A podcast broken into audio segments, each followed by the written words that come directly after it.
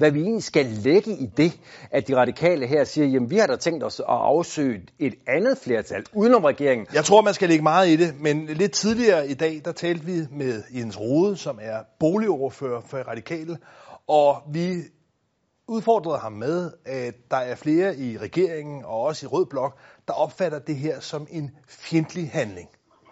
Jamen, fjendtlig handling? Vi har ikke gjort andet end at sige, at vi ønsker et bredt forlig.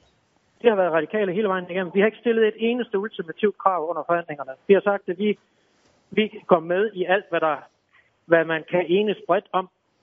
Altså, øh, så hvordan man kan beskylde os for en fjendtlig handling, det fatter jeg ikke. Det er jo ministeren, der vælger at sige, at der er afbrudt øh, forhandlinger. At, øh, at vi så ikke anerkender det, og at vi så er nødt til, jeg har lovet, det ikke kommer til at ske, at der ikke sker noget, ja, så går vi jo selvfølgelig ind i forhandlinger med de partier, som vil tage et ansvar. Har, har, har jeg ret i, Jens Rude, at, at det radikale venstre egentlig ikke føler, at de, det skylder regeringen så forfærdeligt meget? Ja, det er da fuldstændig rigtigt. Vi skylder ikke regeringen noget som helst. Ja, det svar skal jeg ellers lige love for kom sådan her. Ja. Altså, det radikale venstre skylder ikke regeringen noget som helst.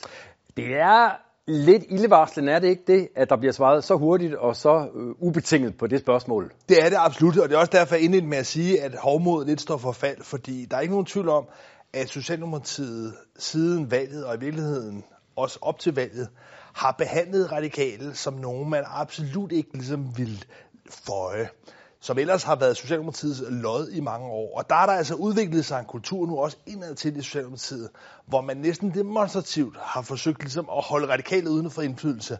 Og det er altså noget, der giver rekyl nu. Det er noget, der ja. er, giver en, en payback time. Men man må vel også sige, Lars, at indtil videre, hvis vi ser på den her periode, hvor den her regering har eksisteret, der er det jo rent faktisk lykkedes for statsminister Mette Frederiksen at holde det radikale venstre ud i, i strakt arm i det omfang,